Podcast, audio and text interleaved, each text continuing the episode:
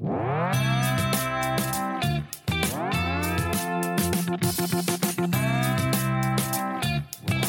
här podden finansieras av Tillväxtverket, region Jämtland, Härjedalen och Europeiska unionen, regionala utvecklingsfonden. En podcast som vill belysa hur besöksnäringen och turismen bidrar till regional tillväxt.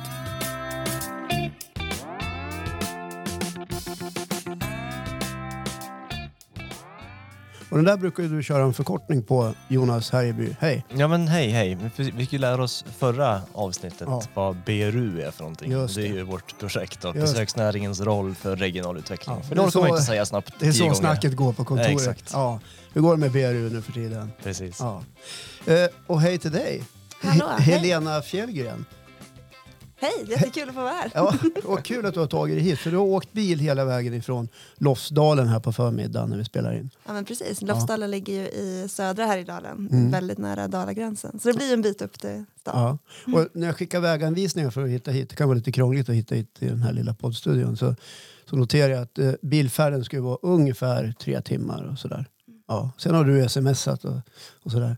Du, kan vi börja lite tidigare? Så man undrar hur du har haft det med gasfoten. Ja, men jag, jag, topp, jag tog bort mitt stopp som jag brukar ha här vid Svenstavik, på macken där. Ah. Man brukar alltid köpa en korv där, men jag tog, eh, körde vidare. Ja, jag förstår. Mm. Och då passerar du förbi Åsarna som har drabbats av en, en tragisk brand då hela Åsarna skicenter brann ner. Ja, det var fruktansvärt att se. Ja. Det var riktigt eh, torrfyllt. Jag har varit där jättemånga gånger och alltid stannat till. Jag förstår att det är en stor... stor viktig del av hela byn, så ja. man lider ju verkligen med dem. Oerhört viktigt för näring, kopplat till besöksnäringen också. också. Ja, verkligen. Men glad blev man ju när man såg att det ska byggas upp igen. Ja, vad skönt. Det ja. hade jag missat. Ja, ja. Det var ju fantastiskt. I alla fall vad jag har sett svischa förbi i tidningsrubrikerna. Mm. Ja. ja, men man hoppas ju det. Det måste ju verkligen vara ja, men knutpunkten för hela byn, hjärtat ja. liksom. Mm, verkligen. Så, och det, det är skönt liksom när människor ändå i, i en sån här tragisk grej liksom rycker upp sig lite grann och, och äh, vi ska igång igen. Det finns någon kraft i det där. Mm. Ja. ja, men det är jättebra. Nej, det var ju bara skalet kvar verkligen. Det var jättetråkigt. Ja. Ja. Hur är det med din kraft, Helena? Ja, den är äh, alltid superpower faktiskt. Ja. ja, vart hittar du den någonstans då? Ja, men jag tror det är glädjen och träffa många människor och just jobba med de här projekten som jag gör. Jag har mm. verkligen hittat det som jag brinner för och gillar i livet. Så det är jätte, jättekul. Ja. En plats jag gillar och ett jobb jag gillar och människor jag gillar. Då är det bra. Ja. Och vi kan ju höra, eller jag kanske bara gissar, att du kanske inte är född i Lofsdalen och uppvuxen där, eller? Nej, jag är född i Stockholm, men jag flyttade upp till Åre och Duved när jag var fem år gammal. Ja. Så jag är uppvuxen där. All right. Och sen flyttade jag till Lofsdalen när vi fick barn, för det var det är väldigt bra förskola och skola i Lofsdalen. Så det var faktiskt därför. Och naturen ja. påminner väldigt mycket om Åre. Så det känns som det känns som hemma, som när jag växte upp. Alltså väldigt lugnt och mm. stillsamt. Vad härligt. Mm. Eh, och kanske var vi i Åretrakten under samma tid, men jag kanske är för gammal. Ja, jag är född åttiofem. Ja, ja då kommer jag dit. Ja. ja. Och då jag flyttade nog dit nittio. Ja, mm. jag fick något år tillsammans där ja. utan att vi kanske... Nej, precis. Men det var precis i krisen också när allt var så billigt och bostäderna ja, exakt. och ja, I T-bubblan. Och, ja, ja, men, exakt. Allting gick ner. Ja, det var precis. bara att dra därifrån. Ja, det gjorde det. Ja. Ja, jag tror att ja. mina föräldrar köpte något. Ja. Ja. Jo, men det var ganska bra priser i årefjällen då i jämförelse med nu. Ja. Så, så är det. Eh, hörru du... Eh, Eh, du har ju också två hundar. Därför kan jag förstå att du också är jägare. Ja, precis. Och hundarna såg jag att du hade med dig i bilen. Ja. Ja. Och du har ju en jaktkompis här om du vill. Jonas Herjeby är också jägare. Mm, ja, precis. Ja. Inte fågeldock. Det är älg för min del. Men, ja, just det. Ja. Ja, vi har inte börjat med älgen. Då behöver man en ny hund. Och... Ja. Mm. Men ni kanske kan byta kött någon gång. Ja, ja men precis. Ja, vi fick ju inget alls. Så kan ju du skicka över en älgfilé eller någonting. Precis, vi blev helt utan den förra jakten så att jag kan ju... Ja. Det är konstigt det där med älgjakt. Man hör aldrig att någon skjuter någonting nästan. Nej, gick inte den här veckan. Nej. Nej, man är väl det mesta för fikat, eller? Ja, det är mycket det. Ja. Och elda lite grann och känna av det där i skogen. Och Jonas har ju berättat att det är lite grann hans liten, det är en liten plats för dig där du hämtar lite power också. Du får sitta ute i skogen och elda lite grann. Och... Jo, men jag är ju st- stort fan av att eh, sitta på stubbar och bara fundera. Det är, det är skönt. Ja. Stort fan av att sitta på en stubbe och yes. filosofera och peta in en pinne i brasan. Ja, vi, alltså, ripjakterna är lite mer action då. Vi kör ja. ju ganska hårt på, ja. inte så mycket vila, inte mycket fika. Men, men du, Lofsdalen, om du skulle beskriva besöksnäringen i och runt eh, Lofsdalen, hur skulle du göra det då? Lofsdalen är ju en väldigt liten by som lever till hundra procent på besöksnäringen. Mm. Så det är jättehäftigt. Vi har ju många familjer där som har bott och verkat i generationer. Eh, som verkligen har byggt upp verksamheter mot turismen och gjort turismen till vad den är idag. Eh, så de brinner ju otroligt mycket för bygden och även för, för utvecklingen. Så mm. det, det är jättehäftigt. Men vi har ju en väldigt stark vinterturism, precis som många andra skidorter har. Eh, våran längd, produkt, skoter och alpinprodukt är jättebra. Och sen försöker vi bygga upp sommaren då, precis mm. som många destinationer kämpar med då. Mm. Just det här att eh, många familjer och, som kanske i generationer har bedrivit besöksnäring, vad betyder det? För att det har vi varit inne på några gånger i de här poddavsnitten, liksom att, att det krävs att, att, att man kanske väljer utifrån att här vill jag bo, här vill jag verka. Kanske inte bara för att det ska strömma in pengar på banken eller att det ska bli någon slags tillväxt hos en. Nej, det stämmer. Det är faktiskt jätteintressant. Vi har ju väldigt många entreprenörer som är otroligt nöjda med Lofsdalens storlek som den är idag. Alltså de pratar väldigt mycket om hållbarhet. Mm. Hållbarhet för dem och hållbarhet för sina verksamheter. För de måste ju klara de här höga topparna som vecka nio och sportlov, alltså mm. de innebär de, måste, de är väldigt få som jobbar och sliter väldigt hårt. Och, och påsken stundar. Absolut, ja. Så för att klara det så behöver vi också lågsäsongen eh, och de är väldigt måna om att hålla Lofsdalen där unikt och den här bykänslan och mm. det här vackra som vi har, att vi inte bygger för mycket utan att vi har våra fjäll och öppna ytor. Och... Men hur, hur jobbar du då strategiskt för att dels ändå försöka skapa någon slags regional tillväxt i bygden samtidigt som man vill eh, jobba kring hållbarhetsbegreppet både ekonomiskt och, och socialt och så vidare? Just nu så är vi ju otroligt små i jämförelse med många andra destinationer så vi har väldigt lång väg kvar eh, att gå. Men vi såg ju under pandemin till exempel vad som händer när man fyrdubblar antalet gäster. Mm.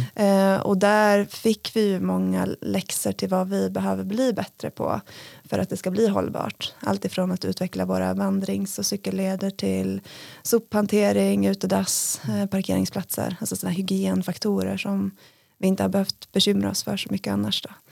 Eh, men vi kan fortfarande växa rejält innan det börjar kännas då. Mm. Hur går diskussionerna då er emellan? Har ni någon strategi, liksom förhåller er till en plan eller hur, hur funkar det? Ja, vi satt ner för fyra år sedan och gick igenom en strategi som vi hade gjort tidigare inför tjugo tjugo då, mm. som vi har uppnått. Eh, och där var det just vilka internationella marknader man ska rikta sig mot. Hur vill vi att byn ska se ut, alltså antal restauranger och vad behöver vi för att kunna ta hand om våra besökare som kommer. Mm.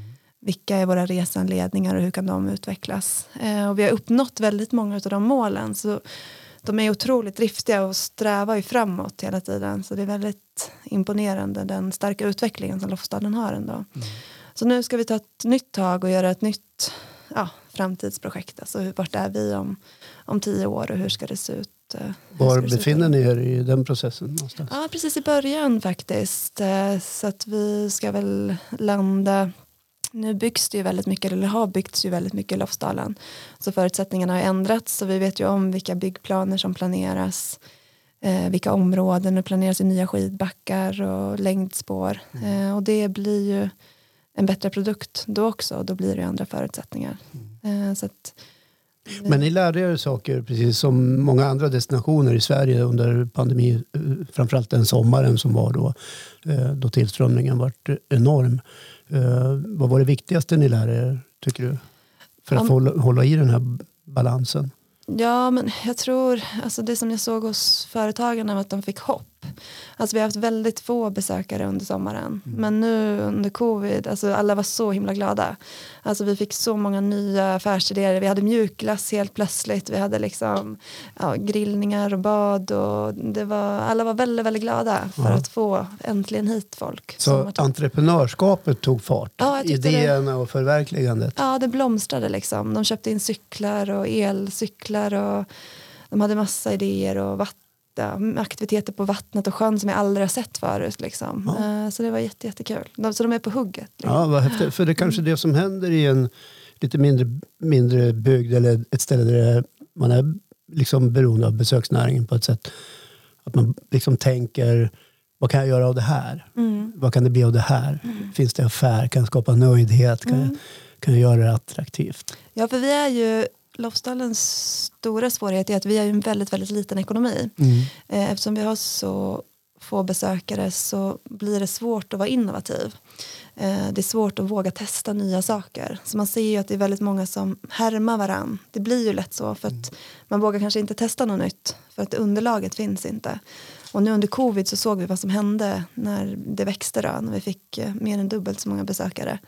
Men gav det någon slags extra självförtroende eller, eller tro på att våga testa, att gå lite utanför?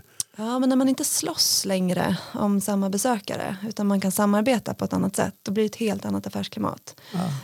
Så det var väl det som hände liksom. Och det var jätteinspirerande och kul mm. att se. Berätta mer om samarbetet och hur det ser ut idag då. Hur, hur liksom... För de där synsätten kan ju, om man liksom sitter och bromsar varandra eller konkurrerar i, internt i en liten bygd eller en större bygd till den delen också, då kanske man har svårt att komma framåt som du säger. Men eh, hur ser det ut idag då? Ja, vi har ju några stora aktörer som är väldigt duktiga på det de gör. Alltså mm. en alpin aktör, eh, en som är jättebra på skoter och så på längdskidor liksom vintertid. Eh, och de kör ju sitt race, det är det de är bäst på att specialisera sig på liksom. Så det fungerar ju väldigt bra, de samarbetena de emellan. Sen är det väl just den här kreativiteten liksom och utvecklingen som vi hoppas kan komma mer nu då, genom nya målgrupper. Mm. Så vi ska rikta oss mer utomlands och få den utländska marknaden att växa. Ja. Och, och då får man ju, de har ju en annan, annat behov och andra krav och då kan man utveckla sina produkter och tjänster efter det då. Ja, vilka målgrupper är ni tänker på där ute utanför landets gränser? Ja, vi är väldigt intresserade av Nederländerna. Ja. Eh, vi kommer testa på Danmark. De är starka vintertid. Vi ska se om de kan komma hit sommar också. Just nu så är ju svenska kronan väldigt svag så att då kanske det blir mer attraktivt för dem att, att komma hit. Ja, det blir billigare att turista ja, här helt enkelt. Precis. Ja. Och sen Tyskland också då. Mm. Men, och Belgien, så det är de okay. kör helt enkelt. Och hur tänker ni göra? Ja, vi ska fyrdubbla antalet utländska besökare på tre år. Aha. Och så vi ska jobba väldigt aktivt. Det är konkreta mål här. Jajamän. Så att vi ska jobba väldigt aktivt och det blir väldigt mycket sälj. Ett bra sätt att jobba är ju mot agenter. Helt enkelt, för de, de känner ju sina kunder bästa.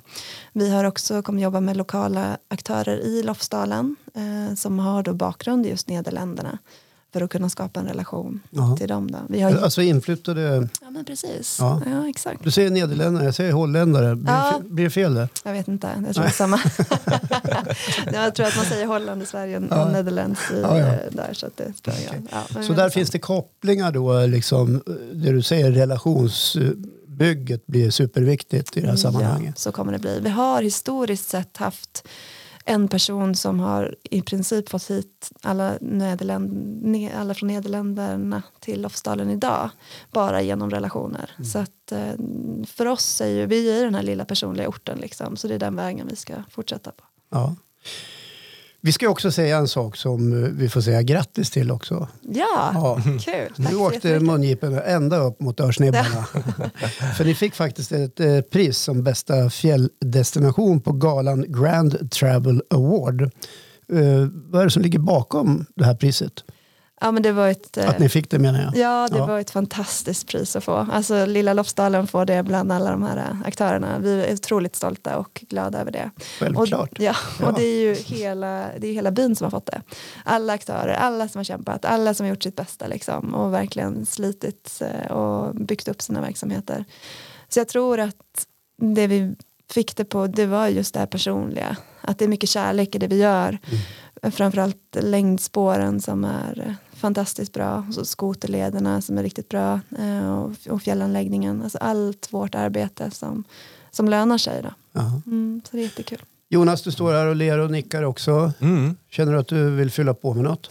Ja, men alltså, jag, jag tänker lite på, vi pratade ju innan eh, jag och Helena här lite om, om det här priset och vad det har betytt. Och liksom just det här att, att hela, hela destinationen eh, vinner. För det är alltid kul när en aktör vinner pris såklart. Men liksom när en hel destination är med och delar på det tillsammans. Liksom, det måste ju ändå kännas, ja, men som du säger, fantastiskt att man får kvittat på att det här samarbetet som ni har och den här personliga känslan att, att det funkar. Ja, verkligen. Nej, men det, det betyder, ja, det var mycket bättre att alla vann än att någon vann. Precis. Mm. Väldigt värdefullt pris, verkligen. Ja. Sen är det lite så här, man kan ju ha hur fina skidspår som helst eller läckra backar eller snabba liftar eller suveräna restauranger, men när värdskapet inte funkar, det här varma välkomnandet som besökare faktiskt vill ha, då spelar ju inte det någon roll. Så någonstans låter det som att ert värdskap fungerar ypperligt. Ja, och det tror jag är våran litenhet. Alltså alla känner ju verkligen alla.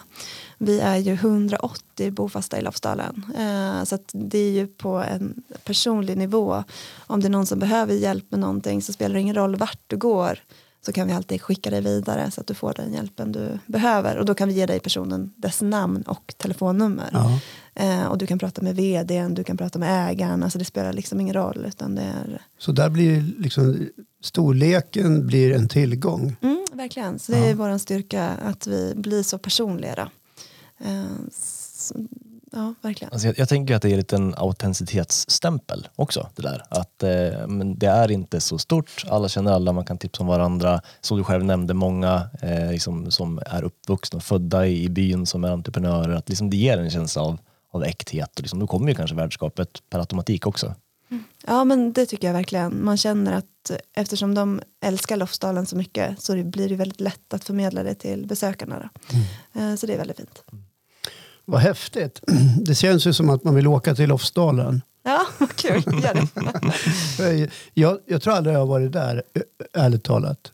Nej, tyvärr är det väldigt många som inte har varit det. Mm. Och som inte vet vart det ligger heller. Så att, men det är ju bra, för då finns det mer att upptäcka då. Ja, det gör mm. det. Är det bra fiske där nere? Ja, vi fiskar ju väldigt mycket. Aha. Så att det är ju öring i Lofsjön. Och sen är det bra flugfiske i våra åar och sånt. Och sen finns det ju så här små kärnor på fjället. Fantastiskt vackra. Ja, jag håller på med lite flugfiske. Så mm. man har ju mycket kvar att upptäcka om man säger så. Mm. Ja, men det är härligt. Och det, vi ligger så högt också. Vi ligger ju på samma höjd som Storulvån i princip. Mm. Eh, och Sveriges högst belägna by ligger bara en halvtimme bort. Ja. Så då kan du parkera bilen eh, och så kan du gå ut på fjället och fiska, så slipper du alla små träd man brukar fastna i. Ja, tack. Mm.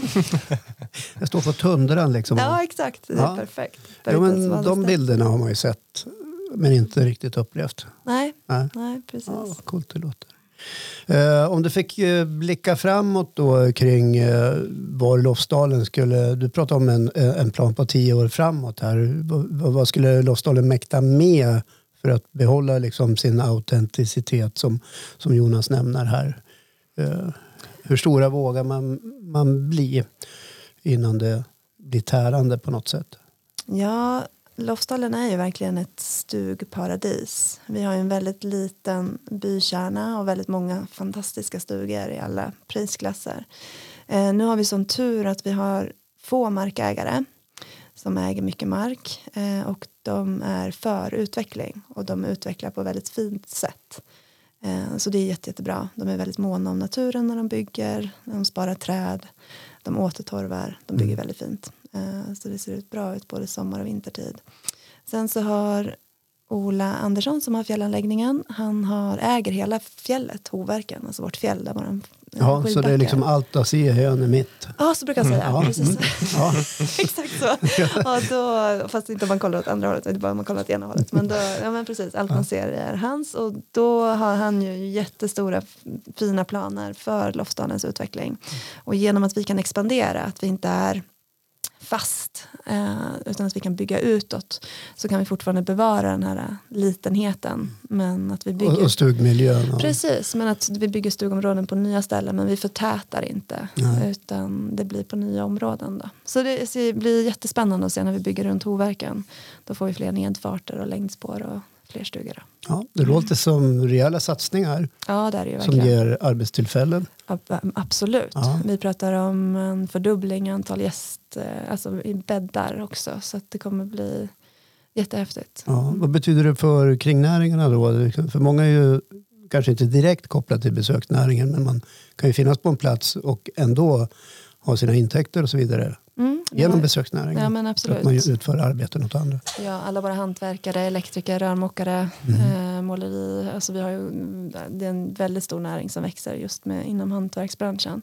Så de har ju otroligt mycket att göra. Ja, så där finns det någon slags framtidstro. Även de entreprenörerna kan räkna med att det kommer in arbeten. Ja, ja, absolut. Ja. absolut. Nu vet vi att byggsvängen är nere i en dipp på grund av hur världsekonomin och ekonomin ser ut. Men ja, den är ju det. Någon men, gång kommer det att lossna. Ja, precis. Och vi har ändå flera planer som är liksom i fas och som byggs på. Så att det har inte, inte vad man märker än, så ja. har de fortfarande otroligt mycket att göra. Så det är ingen som har slagit i bromsen? Nej, ser det, men... nej, kanske några större satsningar. Liksom, att de avvaktar lite. För mm. man vill ju få så mycket pengar som möjligt. Alltså, de behöver inte bygga nu, då kan de ju vänta. Men...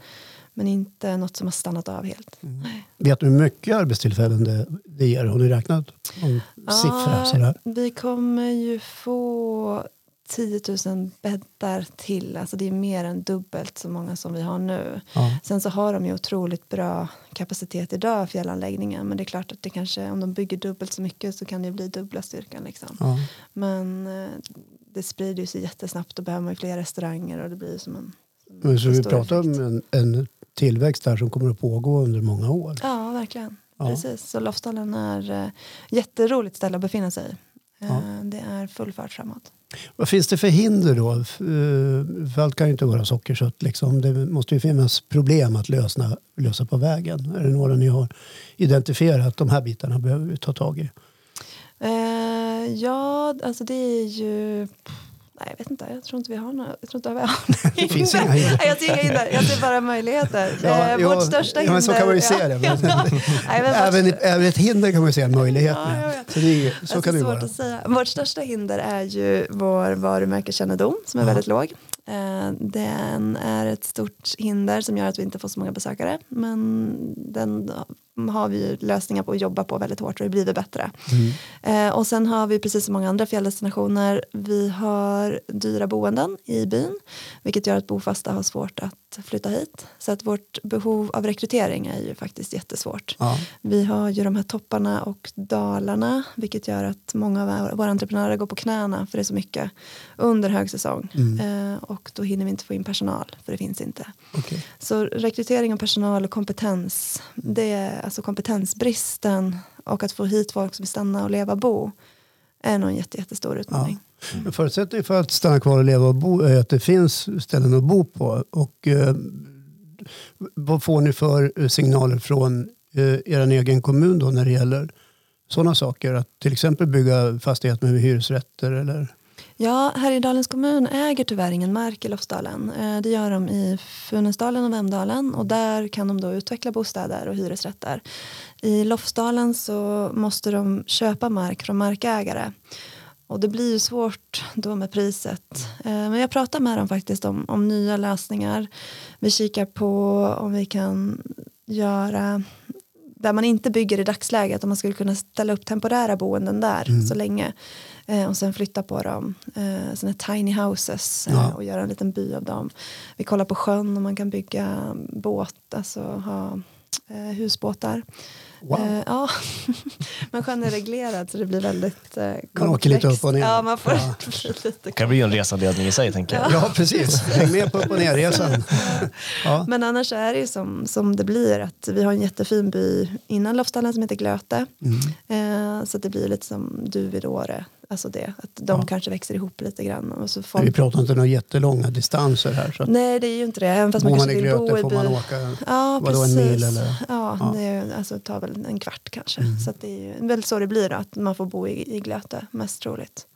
Um, så, så ser det ut. Sen hade det varit jättekul om stugägare ville bygga attefallshus. Ja. Och hyra ut till säsongs, uh, säsongare och... Uh, bofasta också då. Ja.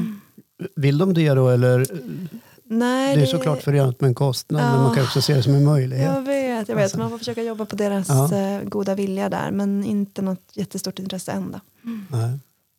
Ja, okej. Okay. Så varumärket Lofsdalen behöver ni bli ännu bättre på. Och det innebär ju då att man behöver jobba med sin kommunikation och marknadsföring. Precis. Ja. Så hur gör ni det då? Ja, då har vi precis fått ett nytt projekt som är finansierat av Tillväxtverket och Region Jämtland, Härjedalen, Härjedalens kommun och näringen i Lofsdalen. Mm. Så vi har ungefär sju komma fem miljoner att lägga på marknadsföring. Så jag hoppas att under de här tre åren att vi ser en, en kraftig tillväxt på vår varumärkeskännedom. Ja. Mm. Jag tänker också där att bara att ni har fått eh, priset tyder ju ändå på att eh, en, en kännedom finns och kanske kommer mer, plus att med priset så kanske det kommer ännu mer kännedom också. Verkligen, alltså vi ska, det här priset eh, kom verkligen rätt i tiden. Mm. Och ni har en massa värden, vi har ju det här, som du kan packa in i det här varumärket. Ja, ja, ja. Alltså, Lofsdalen är fantastiskt, det är ja. bara oupptäckt. Ja, men, men vilken bra slogan. Det är fantastiskt men oupptäckt. Mm. Exakt. Ja, ja. Har, du, ja, har, har ni filat på den? Ja. Kom den bara nu? Den kom bara nu. Ja. Är det så det funkar? Ja, du kan bara säga någonting. Ja, det bara kommer saker. Ja. Vad är det du älskar mest då med, med, med Lofsdalen då? Om du liksom får pinpointa något för dig. För du, du både bor och jobbar där ju liksom. Ja, så du är ju inte där som besökare. Nej, det är naturen. hundra ja. procent. Naturen och sen människorna tycker jag också väldigt, väldigt mycket om. Mm. Men... det är otroligt storslagen och orörd natur eh, året runt. Om vi kopplar på organisationen J H T, där ni är då medlemmar. Hur tycker du att den samverkan fungerar? Får ni det ni behöver av J H T, tycker du? Ja, vi är ju inte medlemmar i J H T, utan det är Destination Lofsdalen som är medlemmar. Mm. Eh, men jag tar ju till mig allt som J H T gör. De är ju jätte, jätte duktiga på att hålla i utbildningar och kurser eh, och försöker vara med på alla deras olika projekt och sammankomster för att, att lära mig så mycket som möjligt. Då. Mm. Så att det är jätte, jätteintressant. Men det gäller ju att vara delaktig och ha tid. Ja. Men ni har en klipp och lutar emot liksom för att hämta ny kunskap och inspiration eller vad ja, vi nu kallar det. Jag, jag tycker det. Jag tycker Ann på J H T har hjälpt mig massor. Ja. Verkligen. Och otroligt stor kunskap. Och de har varit väldigt duktiga på att söka projekt. Och det är något som vi behöver för att överleva. Mm. Så där är också en av deras stora styrka, att man kan fråga dem om projektansökningar och hur de tänker och, mm. och sådär. Det är jätte, jättebra. Ja, Ann har ju varit med i ett poddavsnitt här också mm. en gång till. Det kan ni leta upp. Mm. Och Ann hos er, det är ju hon som... Ann kan allt. Ann, just det. Helt det enkelt. Som, ja, hon är som päran. Ja. ja. Och, och använder till allt. Jajamän. Otroligt engagerad. Väldigt engagerad. Ja, i besökningar. Hon var det i många år. Ja, vad kul. Nu har vi en vårvinter som stundar. En högtidsstund för, för många som gillar att vara i fjällen. Och även för de som inte gillar att vara i fjällen brukar det bli en högtidsstund. För de vill ju gärna komma tillbaka till det när de har upptäckt hur underbart det är. Om du tittar på sommaraktiviteterna då, som du försöker utveckla, vad är det? Vad är den stora grejen? Det är cyklingen som vi satsar på. Då. Ja. Stigcykling framförallt. Alltså mountainbike-cykling för, för alla. Um, vi har... Det ska vara tydligt med att då är det inte downhill utan stigcykling. Då är det liksom lite kuperat och lite sådär så att ja, alla, alla kan hoja. Ja, exakt. Ja. Vi, vi har downhill också. Vi har här i Dalens enda downhillpark. Ja, okej. Okay. Ja, men jag tar väl om det där. Och, ja, men, ja, fel av mig. Men okej, okay, ni har både downhill och stigcykling. Ja, precis. Ja, men vi, komplet- vi kompletterar varandra. Ja, ja, tack. Bra. Bra. Ja. Ja, men det, det är faktiskt fantastiskt att ha den. Så ofta är det ju så att man börjar med stigcykling och sen så utmanar man sig själv med, med downhill sen då, när man ja. har fått prova på och fått lite känsla för cyklingen. Mm. Så vi vill ju bli Nordens bästa cykeldestination och det är någonting vi satsar väldigt hårt på. Så vi har ju de senaste tre åren byggt tjugo kilometer cykelled och i sommar bygger vi ytterligare åtta kilometer led. Så det är jätte, jätteroligt och ett sätt för oss att få hit fler besökare i sommartid. Ja. Det blir spännande. Vi kommer att prata vidare om det nästa vecka. Då har vi en liten nätverksträff som vi på J H T anordnar mm. just för intressenter av cykelturism. Ja, precis. Så då ska vi snacka lite mer där också. Ja, men då gäller det att balansera upp det där också så att det inte t- cyklarna sliter för mycket eller att det blir liksom alldeles för mycket folk på samma led och det hamnar i någon konflikt med, med andra näringar eller intressen. Nej, precis. Så vi har gjort det väldigt bra, eller ett sätt som har funkat väldigt bra för oss. Och det är att vi har valt att lägga tjugo kilometer leder på samma plats. Mm. Eh, väldigt högt upp på fjället i samma område. Eh, vilket gör att då vet alla att ja, men här är det cykling som gäller. Eh, och våra cykelleder är så bra att du kan, vill inte cykla på sidan. Alltså det går inte. Eh, och hos oss är ju alla cyklar välkomna. Både elcykel och vanlig cykel. Eh, så att... Eh, Våra Vad skönt leder. Att ni inte drar någon gräns där. Nej, precis. Jag vill ju sig... ha de här... Ja, jag har ju elcykel, får inte komma. Ja, men det är ju tyvärr så. I, på Renbetesfjäll kan du inte använda elcykel. Nej. Men hos oss och i Idre så går det bra. Ja. Mm. Vilken spännande satsning. Ja, det är ja. jätte, jätteroligt. Ja. Är det faktiskt. Ja. Jonas, du hojar väl en del? Eh, ibland till bussen. Eller har du inte börjat än? Eh, nej, dåligt med det. Ja, faktiskt. Okay. Ja. Men jag tycker det är jättespännande med, med utvecklingen som sker kring cykel. Eh, och att det är många som satsar på det. Eh, för det är ju en uppenbarligen en, en trend som, som verkligen växer och som många tycker är intressant. Mm. Eh, sen om inte jag själv är en eh, pedaltrampare liksom, så, så ser jag verkligen värdet i det för, för många andra. Ja, du får åka dit och testa då. Ja, får kanske ja. göra det. Man kommer att kunna hyra en hoj. Ja, ja, precis. Det går jättebra. Jag tycker du ska ta downhill. Var ja, det var den man skulle, det var den man skulle börja med. Ja. Tror jag. Ja. Och sen går du ner på stigen. Yes. Och sen, var det Jonas då? Nej, han var i Lofsdalen. Han blev kvar. Yes. Ja, trevligt. Du, Helena, det var jättekul att få, få hit dig faktiskt. Och tack för att du tog dig tid att sätta dig i bilen och åka hit. Ja, det var så lite. Ja, så vi fick träffa dig. Jättekul att få med. Det är alltid roligare att, att ses mm. än att prata på telefon. Ja. ja. Och med det sagt så lycka till i Lofsdalen med all utveckling som ni håller på med. Tack så jättemycket. Mm. Och hej då till dig också, Jonas Herjeby. Ja, men tack och hej för nu. Ja. Vi ses igen.